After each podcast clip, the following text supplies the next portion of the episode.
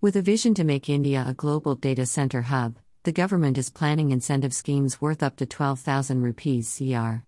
Targeting an investment of rupee 3q CR, the government will provide 3 to 4% capital investment as incentives, along with faster clearances for companies setting up data centers.